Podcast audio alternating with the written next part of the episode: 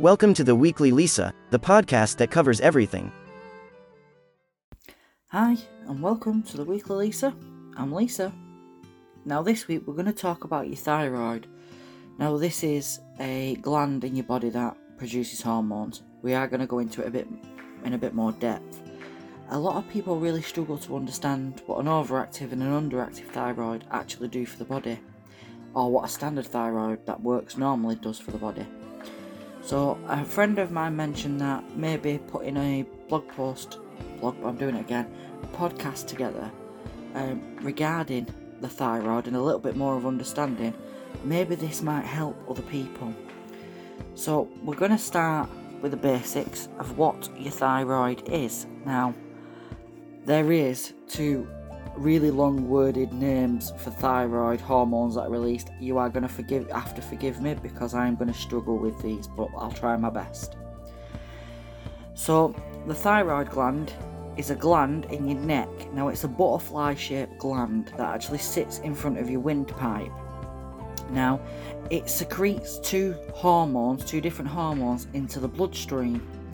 Now, one is thyroxine, which is classed as T4, and the other one is triiodothyronine something or other, T3. Please don't ask me to say that again because I'll never get that out again, and I don't even think that was right.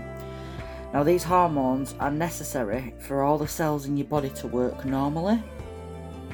So, obviously, if your thyroid doesn't work properly, then I'm guessing, you know, you've seen where this is going, I'm sure, it tells me that the hormones that should be releasing aren't being released into the body.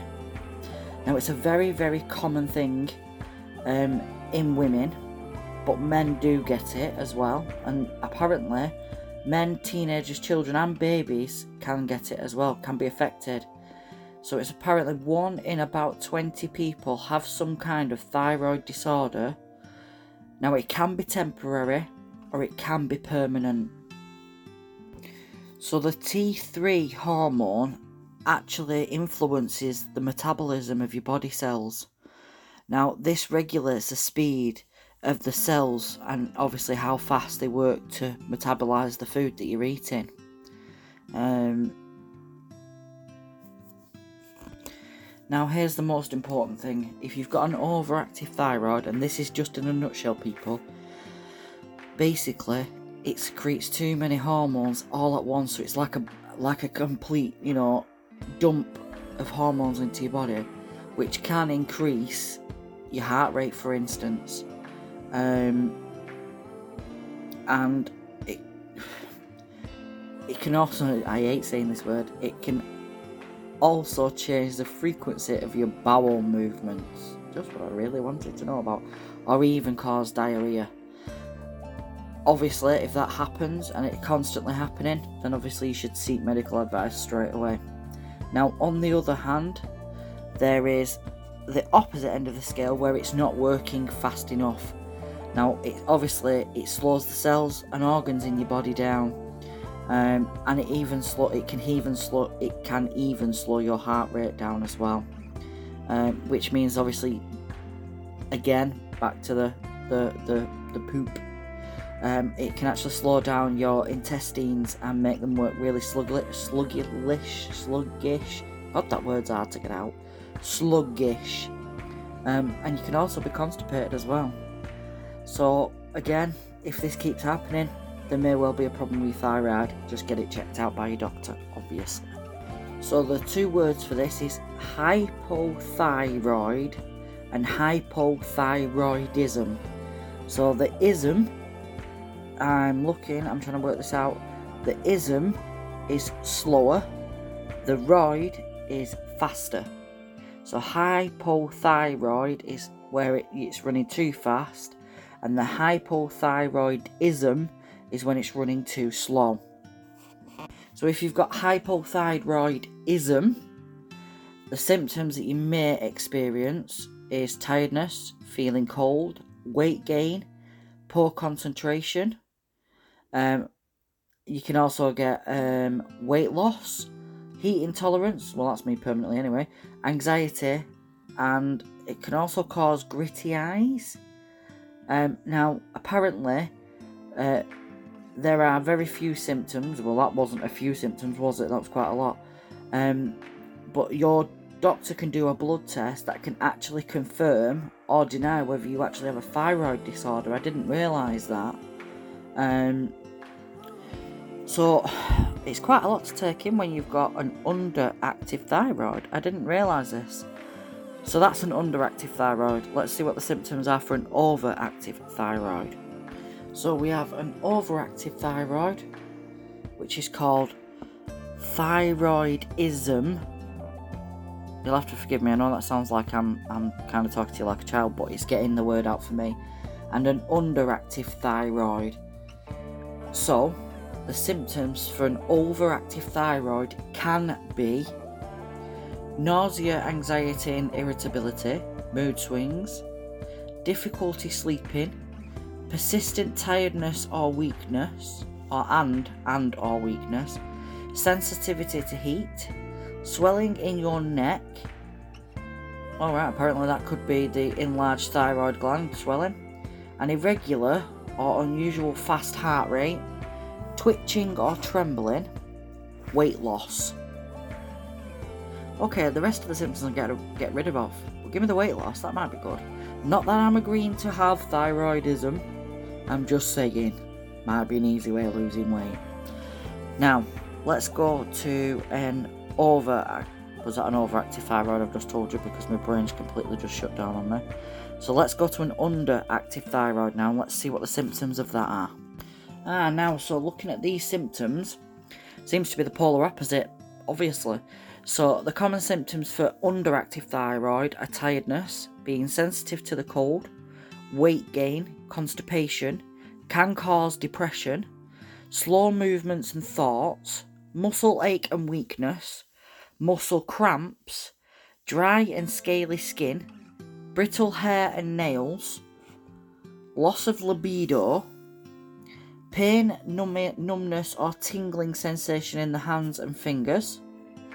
So apparently that all now that one particularly is also a suspect when being looked at for carpal tunnel syndrome and irregular or heavy periods. Now, apparently, elderly people are renowned for having underactive thyroids, um, and this can cause memory po- problems and depression. Um, and in children, an underactive thyroid affects the growth and development. Um, and in teenagers, it can affect the puberty, whether it becomes earlier or later, which is kind of extreme. Um, a thyroid wasn't something I've ever actually looked into, and after my friend asked me to, um, it's actually given me a great sense of scope of what this might be. Now, if I can create a podcast that actually makes people understand what a thyroid is, what it does, and how it actually affects your life on a day to day basis, then, you know, if this helps one person, then I've done my job, haven't I? Um, but again, it's, it's definitely opened my eyes to, to something different. So, for women, um, the thyroid gland actually aids in regulating me- the menstrual cycle, which mine's out the window. So, have I got a problem with my thyroid? I don't think it's ever been checked, you know, now I'm thinking about it. Now, women are particularly more prone to developing hypothyroid, hypothyroidism, um, especially in those over the age of 60, which is nice, I guess. Take that bit out, Lisa. Now, according to this, and this is a, a bit of a strange piece of information, um, race and ethnic, ethnicity. Oh my god, I'll try that word again in a minute. Race and ethnic. What is that word? Take out the last part, Lisa. Race and ethnicity can play a role in thyroid disorders. For example, women of Jewish descent are more, more almost twice as likely as other women to have thyroid complications related to an overactive immune system. Ah, okay. As I've said before, if you think you've got a thyroid problem, take yourself to your GP. Um, just because It is as simple as a blood test. That's all it is, as simple as a blood test to see whether your thyroid is overactive, underactive, or normal. Um, there is something called thyroid nodules. Um, now, these are found via CT and MRI scans, um, which I'm guessing is very similar to um, could possibly be cancerous nodules or um, non-cancerous nod nodule. So apparently, if people have got a family history of thyroid problems, then they are at risk. That's pretty much standard, and that's what I'd expect. Women over the age of 60 are also at an increased risk. Um, and the other one is if you are type 1 diabetic, you're also at a higher risk of developing thyroid disease. Now, obviously, I've never been tested for thyroid disease. It's not something that's ever actually come up in conversation with my doctor. Now, here's my thought. I feel like Jerry Springer, final thought, but that's obviously. Jerry Springer's been off the air for years, but if, if you understand who Jerry Springer is, you'll know exactly what I mean by that statement. If a thyroid puts hormones into your body, surely it should be more understood now I've I've read an absolute junk load of information in the last 12 hours regarding the thyroid. And a lot of it didn't make sense to me. The words, half the words for the names of the hormones, well, the two particular hormones, I, I couldn't even say. You would think they would put it in plain and English and easy to understand for people. And this is what this is my problem. This is a medical condition that a lot of people seem to suffer with. Yet you Google the information, and I know they should they say you should never Google your symptoms because I'm pretty more pretty much sure that Google's going to tell you you're dead.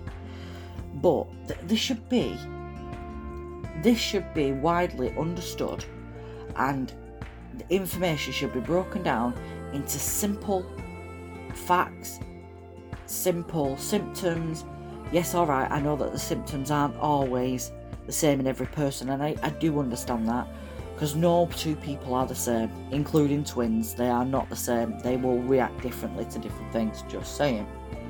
But I think there should be somewhere in this, you know, whether it be the NHS or whatever, but there should be a point where you can go to and actually look up a disease like thyroid disease and it give you the plain and simple facts, the plain and simple symptoms that you're going to get, the how it's detected. Obviously, it's detected via a blood test.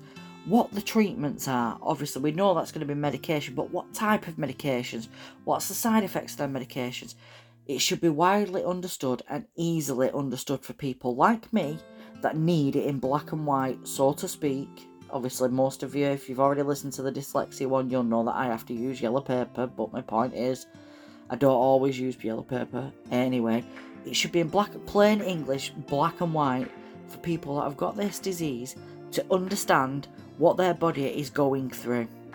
That's it, plain and simple. It should be plain and simple, and it never is. When it comes to a medical condition, it never ever is, and it it drives me mad. It baffles me if you go to a doctor and they tell you, like my doctor told me I had PCOS, and I looked at him and I said, What?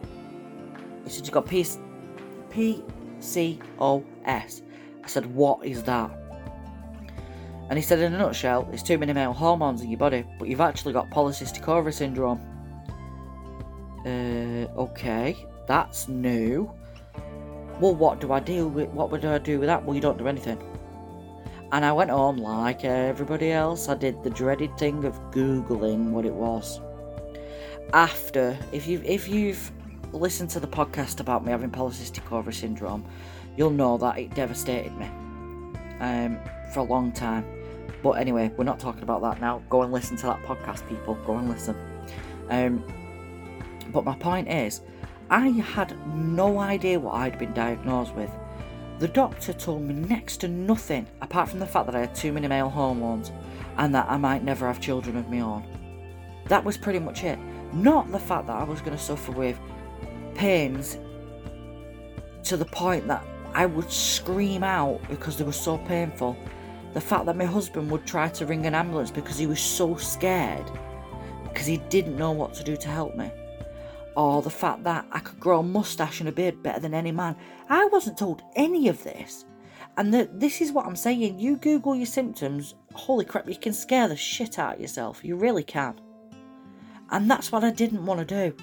So I kept it quite light and I it took me a long time to, to put a set of symptoms together from different sources and I I went into medical journals and things like that. But I shouldn't have to do that. If my doctor tells me I've got a disease or I've got a problem, I've got a medical condition, he should tell me or at least give me some information there and then on what is wrong with me. But that information should be basic, easy to understand, because I am not going to sit there and read a medical document, which incidentally I have done over the years, and understand it all. And I still to this day don't understand it. There's words I even have to Google because I can't even say them. Who came up with the longest words in history? I do not know. It was obviously doctors of some sort.